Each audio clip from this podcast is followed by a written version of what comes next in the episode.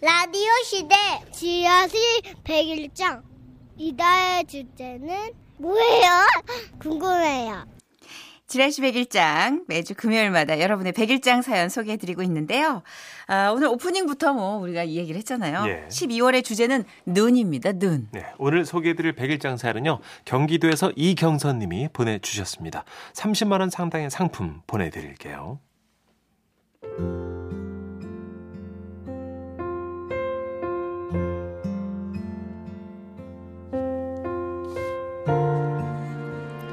제목 눈 오는 날 저는 어렸을 적 눈을 참 좋아했습니다. 눈이 내리면 수업 시간에도 공부를 하다 말고 창밖을 내다봤죠. 그러면 누군가 용기 있는 녀석이 이렇게 외치곤 했습니다. 선생님, 누나요! 우리 밖에 나가서 놀면 안 돼요? 그러면 선생님은 못 이기는 척 반 친구들을 운동장으로 내보내 주셨고 우리는 강아지들처럼 폴짝폴짝 뛰어다니면서 하늘에서 내리는 눈을 받아먹기도 했죠.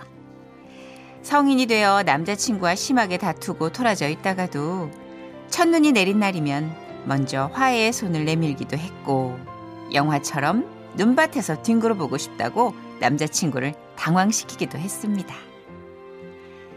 하지만 눈에 대한 이런 아름다운 추억은 오래가지 못했습니다. 결혼하고 큰 아이가 태어나고 그래도 나름 행복한 생활을 하고 있었는데 남편이 어느 날 말했습니다. 여보, 저기 있잖아. 내가 하, 민철이한테 보증을 하나 사준 게 있는데 남편은 말을 잇지 못하다가 마른 침을 삼키고 다시 입을 열었습니다. 걔가 그런 애가 아닌데 연락 두절이네. 그래서 그 부채가 나한테 넘어왔어. 당시 저는 보증이라는 게 얼마나 무서운 건지 잘 몰랐습니다. 그래봤자 다달이 얼마씩 갚아 나가면 되겠지 어렵지 않게 생각했죠.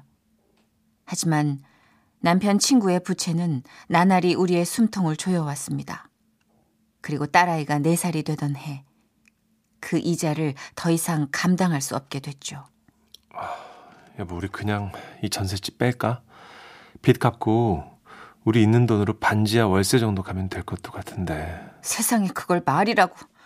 이 전세금 마련하려고 그동안 어떻게 살았는데 전 눈앞이 깜깜해져 왔습니다. 남편에게 조금만 시간을 갖고 생각해 보자고 얘기했지만 다달이 불어가는 은행 이자는 저를 자꾸만 재촉했죠.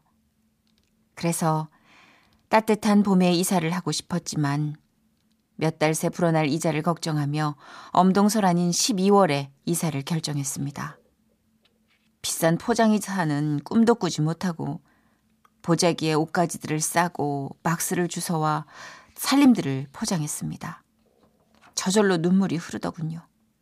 아무것도 모르는 딸아이는 폴짝폴짝 뛰며 할머니네 놀러 가는 거냐고 좋아했죠. 저는 이 모든 상황이 남편 탓인 것 같아 너무나 짜증이 났습니다. 그런 저에게 남편은 말했죠. 내가 당신한테는 정말 면목이 없다. 아, 근데 민철이하고 나는 20년 지기 친구야. 우리 어머니 병원비 없을 때 민철이가 자기 월급 가불해서 나 몰래 내준 적도 있거든. 그래서 나는 보증 설 때 그 돈이 나한테 넘어오는데도 상관없다. 뭐 그렇게 생각을 했는데, 아, 물론 이렇게 이자가 크게 불어날 줄은 몰랐어. 마음씨 착한 남편은 우리를 이렇게 만든 친구도 원망하지 못한 채 그저 자기가 더 열심히 일하겠다는 말만 되풀이했습니다. 저는 그런 남편을 더 이상 탓할 수도 없었고 남편을 탓한다고 돌이킬 수 있는 상황도 아니었기에 자포자기하는 심정으로 짐을 꾸렸죠. 그리고 동이 트자 낡은 용달차 한 대가 집 앞에 도착했어요. 사람을 부를 돈도 없어 남편과 제가 직접 짐을 하나씩 싣는데 그 순간 소리 없이 하얀 눈발이 날리기 시작했습니다. 결혼 전에는 그저 낭만적이기만 했던 그 눈이 왜 그렇게 서럽게 느껴지던지요. 다신 울지 않으리라 먹었던 마음이 점점 무너지고 있었습니다. 아, 아, 이 정도면 다 싫은 것 같은데? 어, 손 시려. 여보, 안 타? 잠깐만. 어? 마음 좀 진정하고 탈게. 아, 그래, 미안해. 아, 정말 미안하다, 내가. 눈은 어느새 한방눈으로 바뀌어 덮개 없이 실은 우리 짐 위에 소복히 쌓이고 있었습니다. 그리고 한참을 달려 반지하 월세방에 도착했을 때 짐을 풀려고 보니 모든 짐들이 다 젖어 있더라고요. 하나하나 눈을 털어 드라이기로 말려가며 짐을 옮겼습니다. 그런데 그때 딸아이 울음소리가 들렸어요. 옆에서는 남편이 어쩔 줄 몰라 달래고 있었고요. 아우, 아빠가 미안해요. 아빠가 이거 다 새 걸로 사줄게. 알았지? 울지 마. 아빠 아이고. 돈 없 잖아. 어? 내 동화책 다 젖었는데 아빠 돈 없잖아. 아, 아빠 미워. 아빠 저로 가. 아빠 미워. 아니야. 우리 애기 아빠가 돈 더 열심히 벌어올게. 어? 미안해. 알았지? 어? 아이는 울고 자식에게 아빠 밉다라는 소리를 들은 남편은 속이 상했는지 밖에 나가 연신 줄담배를 피웠습니다. 아이가 아끼던 동화책은 눈에 폭삭 젖어 찢어지기 직전이었고 저는 열심히 드라이기로 말려봤지만 하얀 종이가 일어날 뿐 글자가 자꾸만 지워져 갔습니다. 내가 진짜 우리 가족한테 무슨 짓을 한 거냐? 남편은 울고 있었습니다. 내가 아무리 원망의 소리를 해도 묵묵히 듣고만 있던 남편이었는데 끝내 눈물을 보이더라고요. 하긴 일을 이렇게 만든 자신은 얼마나 속이 타들어갔을까요? 저는 남편에게 다가가 말했습니다. 여보, 우리 오늘부터 그냥 새로 시작한다고 생각하자. 응? 뭐 우리 둘이 악착같이 살면 그만한 돈 또 마련 못하겠어? 응? 당신한테 정말 많이 미안해.